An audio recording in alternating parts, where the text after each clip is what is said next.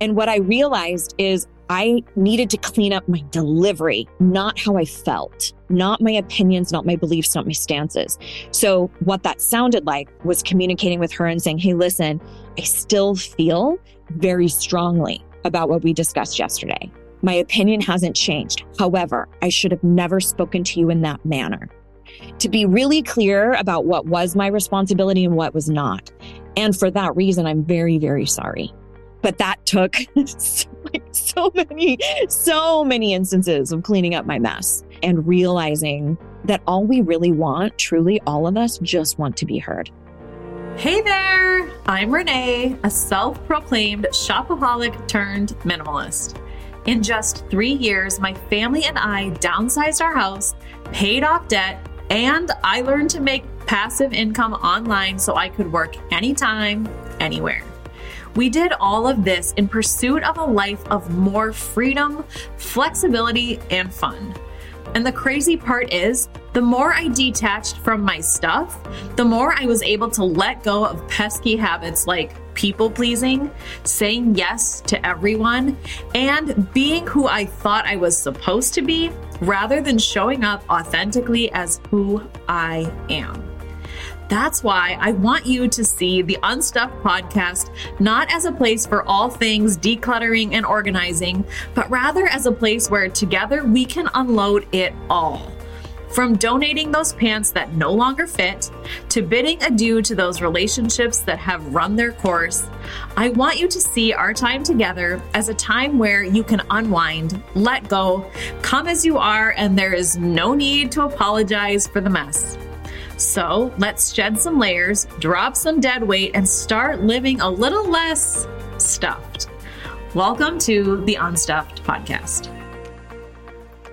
Hey there, it's me, Renee. Welcome back to the Unstuffed Podcast. Today, I got to sit down with Amy Green Smith and have an amazing, heartfelt conversation with a few swear words thrown in here and there as a recovering people pleaser herself, Amy and I had so many things to talk about.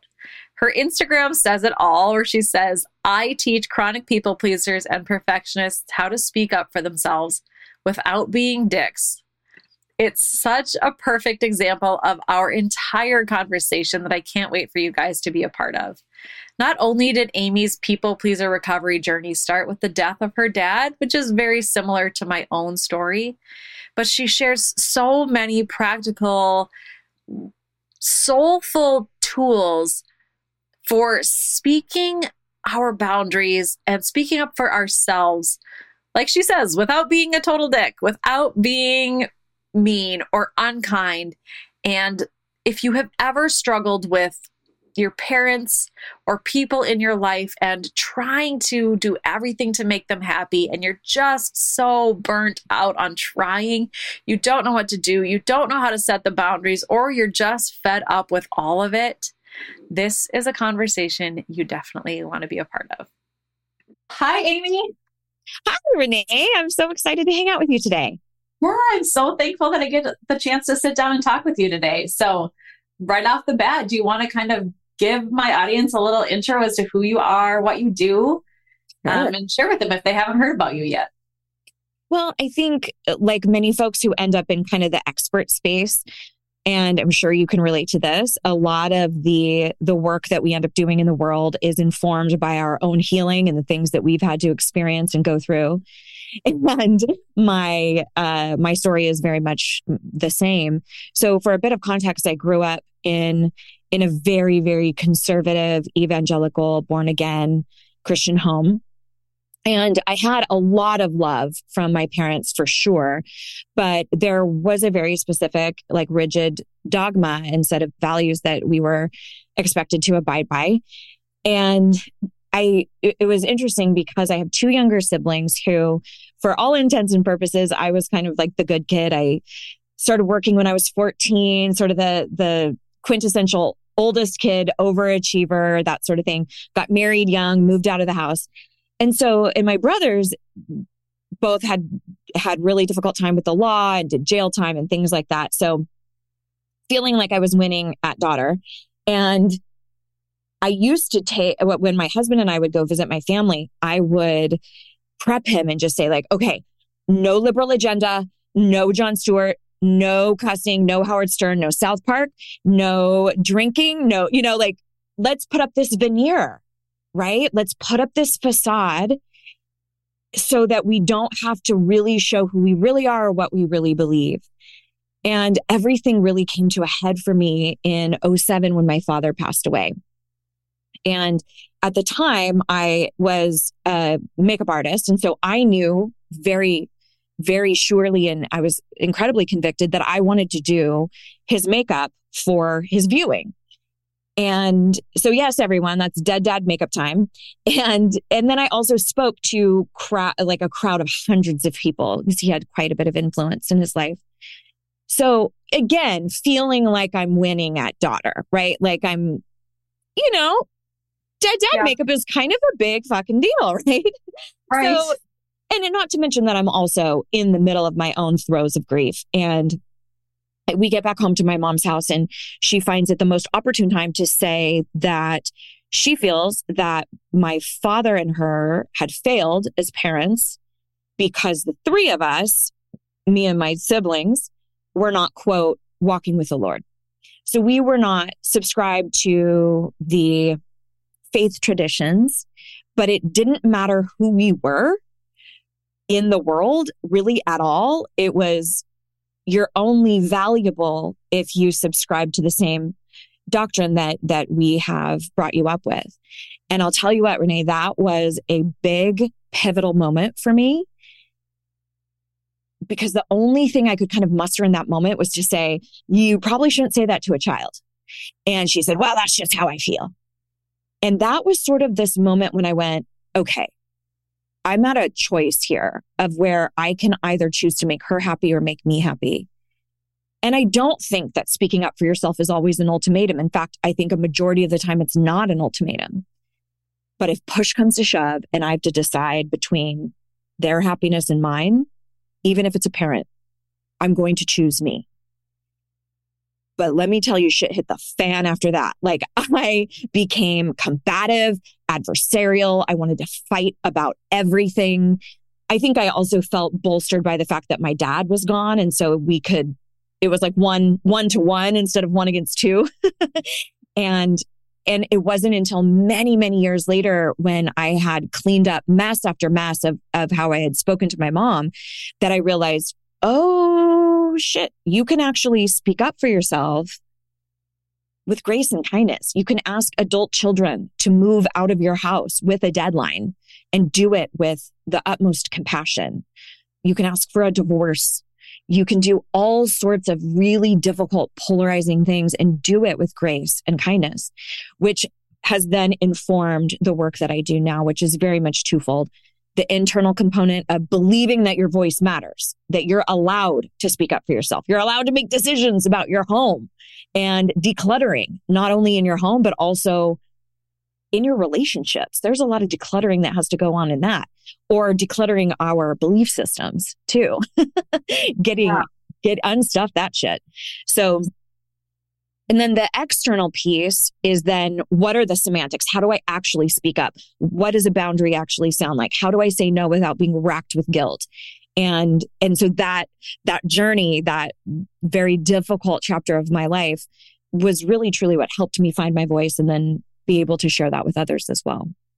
That is so amazing. And I didn't know that about you. So I'm really glad to hear that side because I can relate on a deep level, which is something I don't talk about often. But yeah. Uh, the components of being raised with these beliefs of who you have to be um, right. in a really strict setting. Uh, and it's funny, you know, I think I went through a similar thing. Like you said, you were trying to be the perfect daughter. You were trying to be everything that you thought you were supposed to be. I went through that same similar process um, yeah. when I had the realization that I just wanted to downsize. And it was very much aligned with that, where I had tried to be everything I thought my husband could ever want. So of course, in my my mind, that meant I was a size zero. I was teeny tiny. I was super pretty. My hair was done. I had the cute clothes. I took care of the kids. Everyone was fed. You know, like all the things. And yet he would still come home in a bad mood sometimes, which is okay. We're allowed to come home in bad moods. But I had seen it as a personal failure. And right. so I went through this realization like, I've done everything that I thought I needed to do to be perfect, quote unquote. Yeah. And it's, it's not working. So yeah. I'm just going to stop because it's just really tiring trying. Yes. To, yeah. yeah. And, I'm, I'm really glad that you mentioned that because the beliefs that got you to the place where you felt like I need to be perfectly coiffed and the house needs to be Pinterest, Pinterest perfect. And and there's a lot of pressure on disproportionately women to do all of the things. And it's exponentially worse if you're in any other marginalized identity. And I think one of the things that can be really helpful, and it sounds like sort of the epiphany that you had, is examining have I given consent to the beliefs that I am operating with? And most of the time, it's no. You know, like if you were raised with a very specific belief system, whether or not it was religious or not, it's likely that you adopted those beliefs without your consent, right? Like the idea that women must be thin. That's yeah. a societal belief that we are indoctrinated with that we never gave our, our consent to. So I think it's important, whatever you believe in. And you did that amazing episode with that, the gal talking about belief systems where she was working with you. I thought that was so incredibly important because the deal with beliefs is they're just a feeling of certainty. They're not necessarily fact and they're not necessarily true. So, for example, I believe 100% that I am enough, that I'm valuable, that I'm capable of speaking up for myself, that I'm an amazing wife and friend and business owner. But there's nothing that's quantifiable, no stamp of approval that I can get from somebody that would say, okay, now you are officially enough. It's 100% a belief. If you have a belief in God or a belief in soulmates, what you're saying is, I feel certain that those things exist not necessarily that we have any fact or that it's necessarily true. That's why beliefs are so malleable. We can change them all the time. And I think that's really good news because then we can be very clear about what beliefs we're opting into. Yeah. Oh, 100%. And that's, I've done so much work on mindset over the last few years, but I feel like I'm connecting more and more with people like you who yeah, that we can shift these beliefs. And you're absolutely right. Like, how many things have we agreed to in life um, without really actually believing them ourselves? Right. Um, yeah. And so that for me, the shedding, letting go of the stuff was kind of a physical way for me to let go of all the fake things that I had been carrying yes. around. So, yes. No, I was I was just going to ask you. You talked about doing your dad's makeup and how was that like a big transfer? That was a big transformational moment for you, wasn't it? Like, was it, was it that moment itself or was it the moments after that you talked about? You know, I was very at peace with his passing because, and this is very different than the experience with my siblings because I really didn't have any regrets. Like our relationship was in, was so great and he officiated uh, my wedding to my partner and just a really beautiful connection. But my, both my brothers had such a well, first of all, they're they're younger than me, and so we're in a much more tumultuous place in their life, finding their own footing, having difficulties, and so the way we chose to power through grief was very different so I really was what what changed what shifted for me what was difficult is I was really into like the secret and uh law of attraction. It was like all the rage in the mid 2000s, right? Like oh my gosh. So I'm thinking the night before he passes, I'm going to fucking manifest his life. I'm I'm just going to think it into existence. And then, you know, have realized that that's not exactly how it works.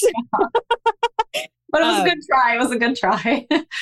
so I went through a phase where I threw out all spirituality, religion, spirituality, law of attraction, all of that, where I was like, this is bullshit. And I was just angry and had to kind of find that. But I felt I had enough acumen in personal growth that I knew that it did no good to not plow headfirst into grief.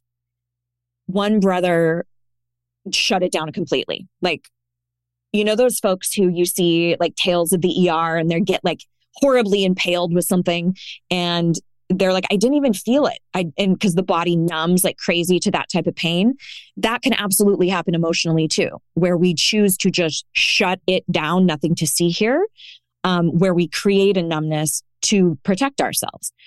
The other brother drank considerably, and I just wailed my way through it. I would be shopping at a grocery store buying stuff and being like, here's my shopper's card.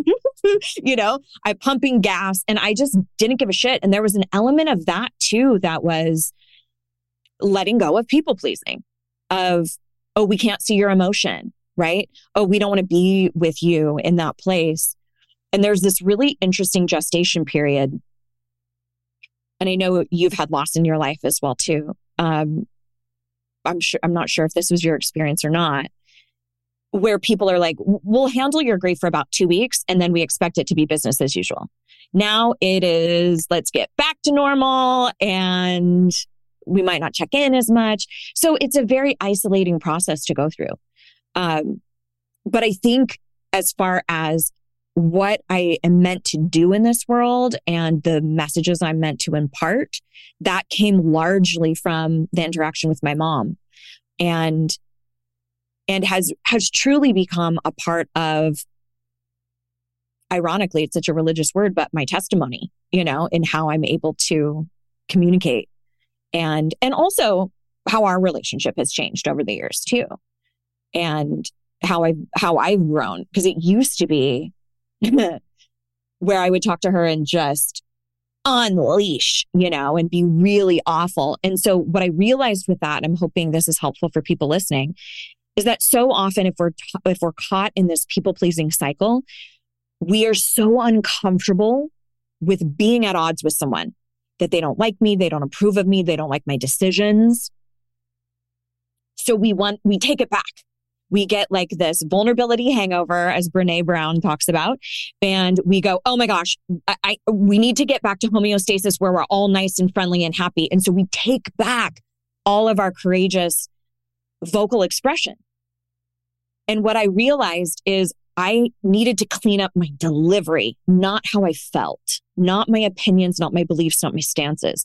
So what that sounded like was communicating with her and saying, Hey, listen, I still feel very strongly about what we discussed yesterday. My opinion hasn't changed. However, I should have never spoken to you in that manner. To be really clear about what was my responsibility and what was not. And for that reason, I'm very, very sorry. And um, I'm going to really work on not speaking to you in that way. But that took like so many, so many instances of cleaning up my mess and, and realizing that all what all we really want, truly all of us just want to be heard. But we don't usually set ourselves up to be heard. Yeah, you're so right. So two things come to my mind. As I'm listening to you talk, I think of I was thinking of I read Glennon Doyle's Untamed. Yes. And in it, I think she talks about being that people pleasy, happy, you know, palatable version for everybody for so long that we kind of overcompensate and go into, you know, take back mode. Um, and I always, I always liked that she acknowledged that because I kind of feel like my whole life has been a lot of um, ebb and flow and given, you know, you kind of have to refine that balance, but you kind of overcompensate or go too low or too high. Uh, but also, you talking about learning how to speak kindly to your mom is something that I've heard from so many people uh, because that's something I've had to work at in my life, um, specific with my mom as well. Yes. Uh, and something I hear from a lot of people is how do you, and I don't know if this is true for your mom, um, especially hear this from a lot of my girlfriends and things like that, that they don't want to apologize to someone who never apologized to them. A lot of times I hear people go, My mom has never apologized to me. My dad has never apologized. They never say they're wrong. Uh, and so, t- yeah. did you feel like you have to say, I apologize for how I talk, even though you might not ever receive an apology back? Yes. Oh my God. This is such a great, a great question. I have a mantra that I operate by, which is you are responsible for your intention, not your reception.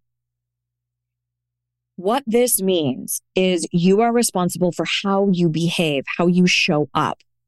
But most of the time, we go into interactions wildly attached to the reception. So we think this will go well as long as mom sees it my way. This will go well as long as my partner feels the same way about downsizing. This will, right? We're looking for a very specific response for us to go, okay, I did it right. Instead of that barometer or that compass being outside of you, let's do something we can actually control because we cannot control the reception at all.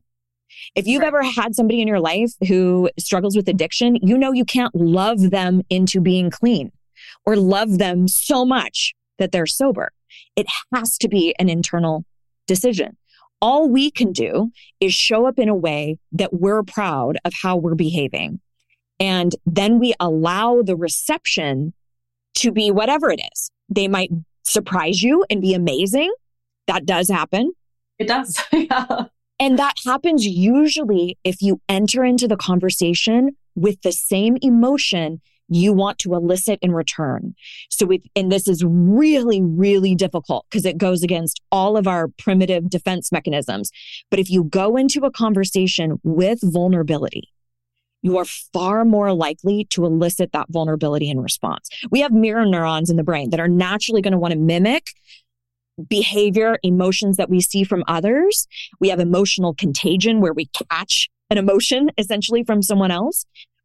And it's a survival tactic. It's a way that we are trying to connect with another person to stay alive, right? If we're talking about sort of the primitive origin. But I operate from that perspective because it's the one way that I know I can be successful in my mind, regardless of how I'm received, regardless if someone chooses to do their own work, own their shit. Most people, if you're elder millennial Gen X, you've got boomer parents who probably aren't doing the work unless you have some utopian upbringing. right? Gen X was the first one to be like, oh, what the hell is this? Let's actually work on stuff. Yeah.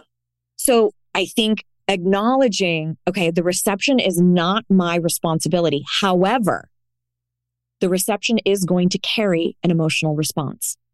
So this is where emotional intelligence comes into play. It's sitting there knowing that your per- your that person might make you wrong they might say, well, yeah, you do owe me an apology because you do that shit all the time. Or they might say, yeah, you're so dramatic and blah, blah, blah. I I don't share that opinion. And I wanted to just be very clear that I'm not at peace with how I showed up. And, and I also am still not okay with the dynamic between us. Um, but it's important to me to own, own where I'm at. And you, and that doesn't mean you have to stay in a toxic environment. If someone's yelling at you, name calling you, belittling you, that's abuse. That's abuse. And that does not warrant thoughtful adult communication. So in those situations, you say, I'm happy to continue talking to you about this, but I will not allow you to speak to me in that manner.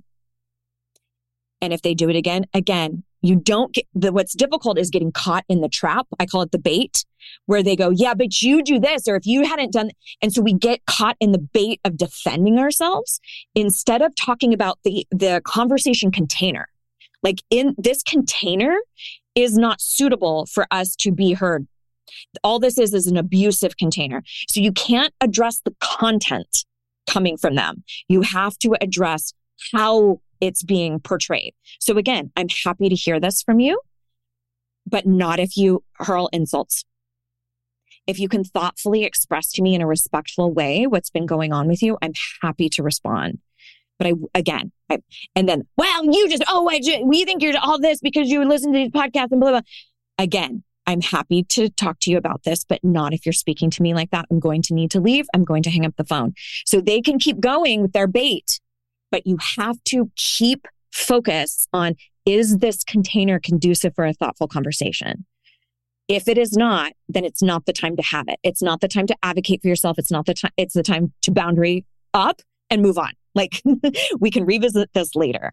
Uh, but I think there is a huge piece around how much, how that it emotionally hurts when your parent doesn't agree with you or a partner or a, or a kid and so we have to be comfortable in those uncomfortable emotions, recognizing this situation sucks, but I don't suck.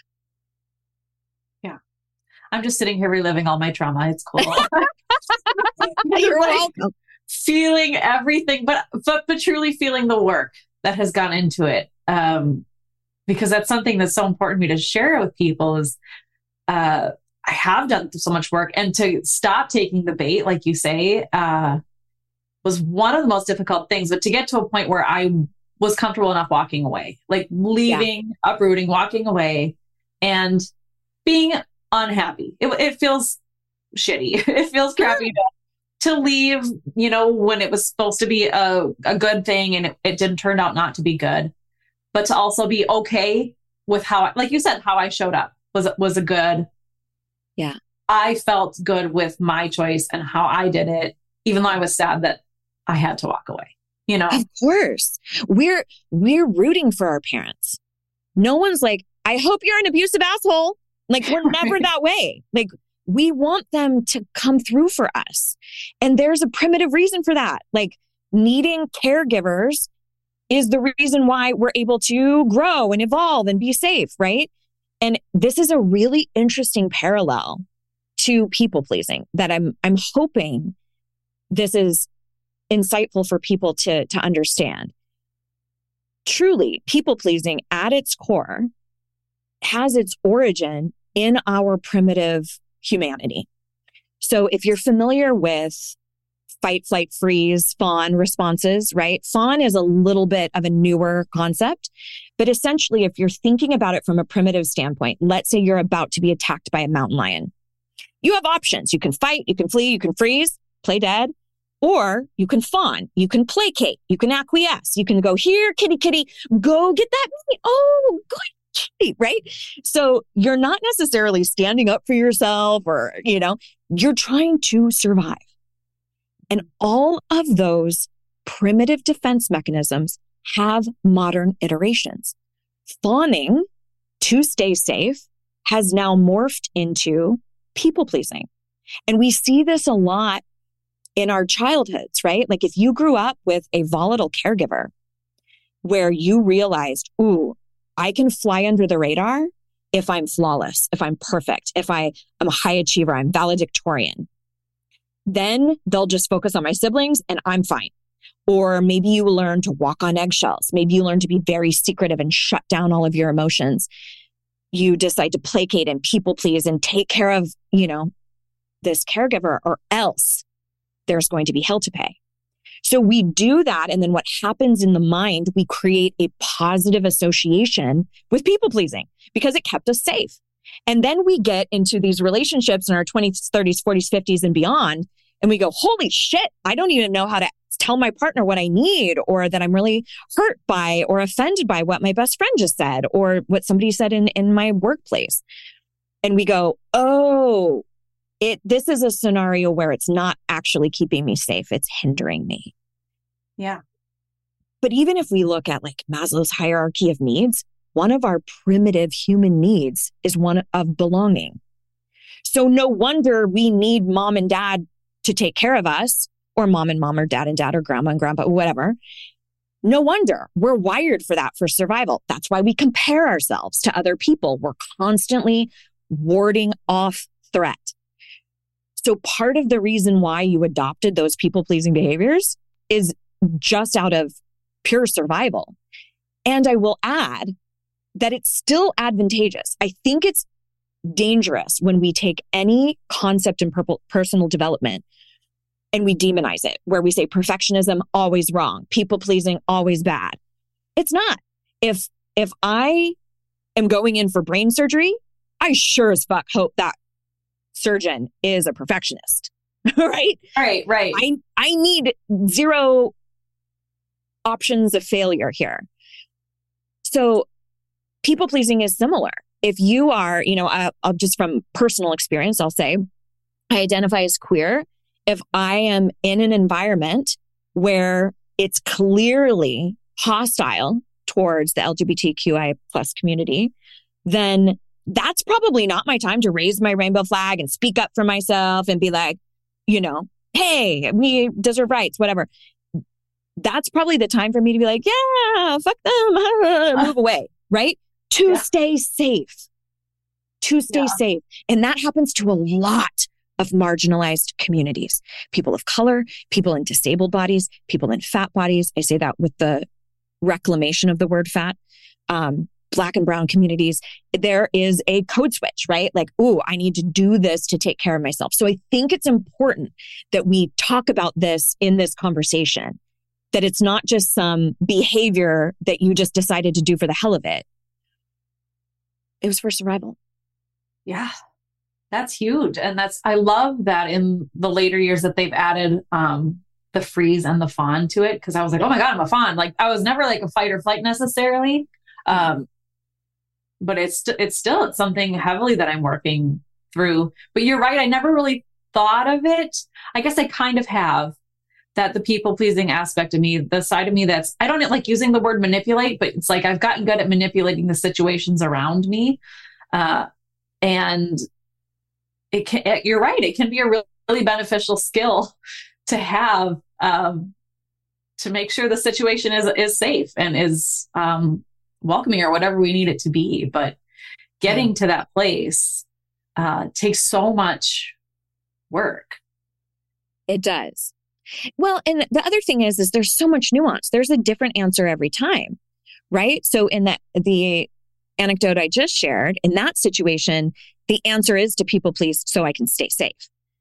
In another situation, if I'm not in danger at all, then it's about contending with my inner critic, contending with some disempowering beliefs. Now we're calling in a different skill set. So, one of the be- best questions I think you can ask yourself when you are afraid of something afraid of speaking up, afraid of starting your own business, afraid of downsizing, moving, decluttering, letting go of family heirlooms, right? Like all of the things that we experience fear around, asking yourself, am I actually in danger? Or is this just new? Because your fear response will show up in both instances. Your fear response shows up if you're about to be harmed, and it shows up if Susie in accounting doesn't like you, or if your in laws don't like you, or if you want to start a new business and you're terrified. If it's new to speak up, if it's new to have a difficult conversation, it's going to register to your mind as danger. That's why we have to analyze it and go, Am I in danger or is this just new? And most of the time, it's just new. Yeah. And it's such a huge, difficult thing. So I love that you found those words for it because uh, that's something I always struggle with is how do you tell people, um, you know, that fear is a good thing because it's not always a good thing, you know, like following, I, I had a whole year of fear where I did things that I felt afraid to do, which meant like going to a conference in DC or, you know, taking that step in my business, that kind of thing. Yeah. Uh, but at the same time, how do you explain to people? And I recently heard someone say, and I'm kind of marinating in it because I literally just listened to someone say this yesterday was that to tell the difference between, you know, or even like when we've got those, um, the things going off in our brain saying like, this is data. You shouldn't do this. What are you doing? This is a terrible idea. But it is really something you want to do. Like, um, if it's moving, if it's downsizing my house, when I downsized, I was going, people are going to think you're crazy. People are going to think you're poor. People are going to think you can't, you know, all of these reasons why you shouldn't. But I felt the peace in my body knowing that I should and it was my mind that was just going crazy. Yeah. So this is a tricky one because what you're talking about is the dance between inner critic and intuition. And so intuitively, you have a gut message coming through to you saying, we need to do this. This is the right answer for us. So I will say that in a majority of the coaching circles and things that I've been a part of over the last two decades, this concept is one of the most difficult for people because we don't raise children in our culture to be intuitive or emotionally aware. What we teach them, it's changing now, which is making me so, so grateful. I don't want to be the one to do it, but I'm glad there are people doing it. um, I'm trying. So, yes, I uh, I appreciate that so very much. But if you Eh, you know, if you think about the messages that we received, and most of it is around logic, reason, rationale, which is housed in the conscious part of the mind, which is only like between five to 10% of the mind's power.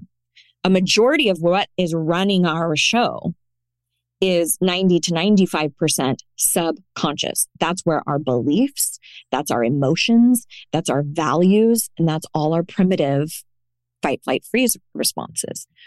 So we do oftentimes what I like to call the cognitive override, where instead of feeling genuinely into what's happening for us, we go, what makes logical sense? And what makes logical sense is oftentimes informed by beliefs you didn't consent to. Right? It's yes. like, okay, what makes logical sense is that a woman needs to look this specific way. Everyone knows you have to be thin. Just look at how we treat people in fat bodies, right? Everyone knows you need a perfect, gorgeous kitchen. You need, oh, we have to renovate that. I didn't consent to those beliefs.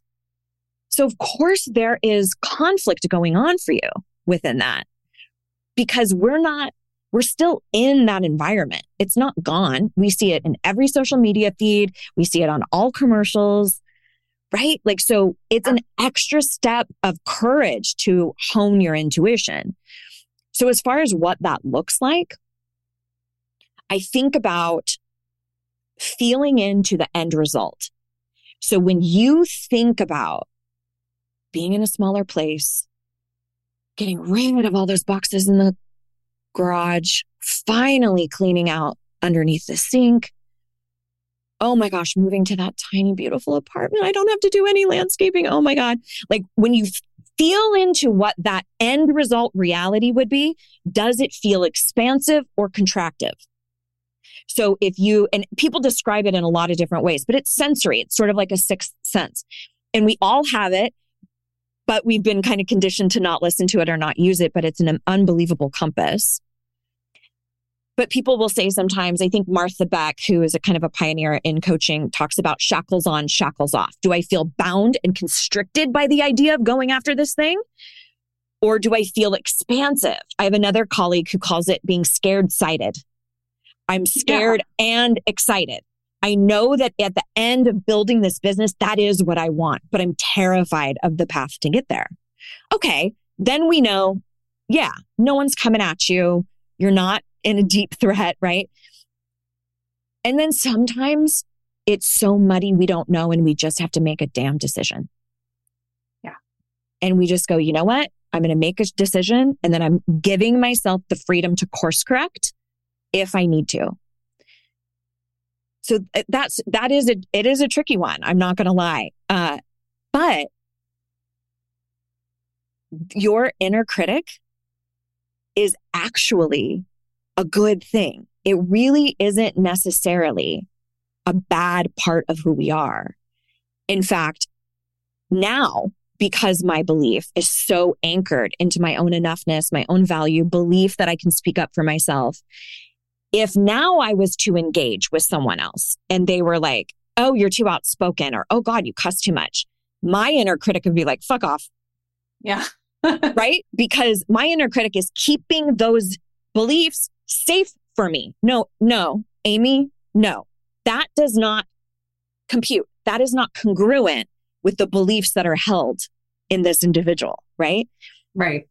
So your inner critic is always just really just checking for congruency between the new messages you're receiving and what it already believes. Yeah. So, yeah. No, that's awesome. And that I love that. And I'd love to hear if if there was a process you went through or anything you recommend for people because when I talk about minimalism, I, I so badly tried to find the words because I'm like, I don't really actually care what your house looks like. I don't care about the aesthetic of your house. I don't care how you declutter. It's just a process of letting go. And for me, that continued on into my belief system where I started to go through those things and go, no, I don't care about that. Oh, that's not something I'm going to worry about. You know, before I might have worried about having a really good butt that amount of time I spent Googling how to build a butt or how to shape your butt or what to eat for your butt. You know, like, and, and I, I just no longer, I unsubscribe. I'm not, I, I don't want to do that. That's not important. Of yes. the top priorities in my life, the shape of my butt isn't on there anymore. And it was a matter of letting go. And so whenever I have those thoughts pop up of, uh, you know, oh, she's got a nice butt. I should, I should really be build mine. I was like, oh no, remember, remember, you don't really care about that. So let's let it go. Right. Um, but I have so many people say to me where they believe that me specifically, it's easier. Well, I'm glad you could just let go of that. I'm glad you let go. You know, that type of thing. Uh, and it, it's been a process and I've had to let go more and more. But I'm wondering if there's something you have for those people who are maybe a little bit more in their head who struggle to sure. let go of those beliefs. How do you begin to kind of let them go? Yeah. well, so I love that you brought this up. I call that feeling uniquely broken. Oh, it can work for Renee. It can work for Amy. Oh, but you have no idea how bad I am, how broken I am. It doesn't apply to me. And I always like to say, you are not exempt from the science. It's all science. It's, it is not something that you can necessarily opt out of. But doing something about it, it, you are going to be uncomfortable. You are going to be uncomfortable. The way that the brain works and the way the mind works. If we have made a positive association with clutter, let's say, or maximalism. It's going to take a lot of work for us to change that belief. And you can change the belief in a handful of different ways. But one of the things that I was thinking about this particular challenge is to ask yourself, what would 80 year old, 85, 90 year old Renee say to you about this shoebox full of greeting cards from my last workplace that they all gave me birthday cards and I just have it. Like, what would 90 year old Renee say? Would she be like, yeah, I better keep it? No, she's going to say, no, have more time with your kids. Go spend time with your family. Feel the wind on your face. Enjoy the ocean or the mountains or what. We don't get to the end and go, and we can't take any of it with us. Right. Yeah. but I also don't think it's helpful to shame people out of things that bring them enjoyment. So I think it's about discerning Am I dependent? Do I feel like my happiness is contingent on having this thing? Or do I look at that thing and go, it adds to my life? Right. That's a very different come from.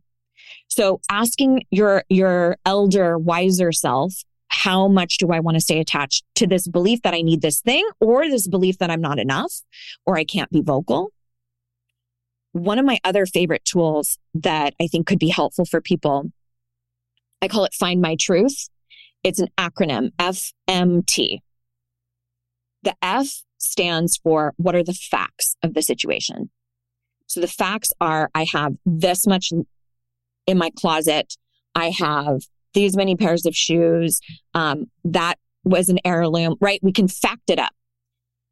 The M stands for what am I making that mean? What am I making that mean? That my love is tethered to an item? I feel fortunate that my spiritual belief allow me to connect with people beyond the grave. Like I'd rather do that. I'd l- rather see them send me little signs, you know? And of course, it's great to have little sentimental things, but we don't need to have boxes and boxes and boxes so we can't even park our car in the garage, right? M stands for what am I making up? And the T stands for what is the truth? And the truth is your decision. And sometimes you have to analyze what is someone else's truth and what is true for Renee, what is true for Amy. So you can apply this to any situation. It doesn't even have to be about unstuffing necessarily. It could be that you want to start your own business. And the facts are you've never done it before. You're changing career paths altogether. Um, the facts are we're living in a time where you can Google the hell out of any of that stuff and find great people to help you. The facts are I'm feeling terrified. I'm feeling some emotional sense of fear. What am I making up? I'm making up that that fear means I can't do it. I'm making up that I won't have support from anybody or that I can't garner my own support. Right. And then what's the truth? The truth is I'm embarking on something scary. The truth is, I'm doing something I've never done before, and it makes a lot of sense that I would be scared. But I'm also capable, right? And then you might have to say, my mom's truth is it's a bad decision, but that's not mine. Right? right? So in certain scenarios, you might have to analyze someone else's truth versus yours. But again, those are just beliefs. That's it. It's a feeling of certainty. So find my truth, FMT. What are the facts? What am I making up? What is the truth? Oh, I love that. That's such a simple but really effective process. Uh, and those are things that, you know, I struggle because that sounds really similar to what I've had like when I went through the process of decluttering photos, like you said, of of old loved ones. People, oh, they are ready to throw stones if you tell them you decluttered pictures. Uh, yeah. It's some, something that's a hot button topic for just about everyone. You know, I've had family members like, how could you do that? And when I shared it on social media, people were like, terrible, you're so awful. I can't believe you would do that to your family.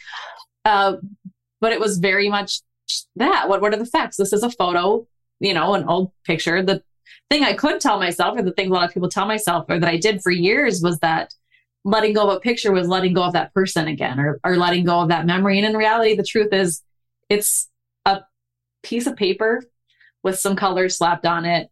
This right. isn't my loved ones. This isn't the moment. This isn't the memory.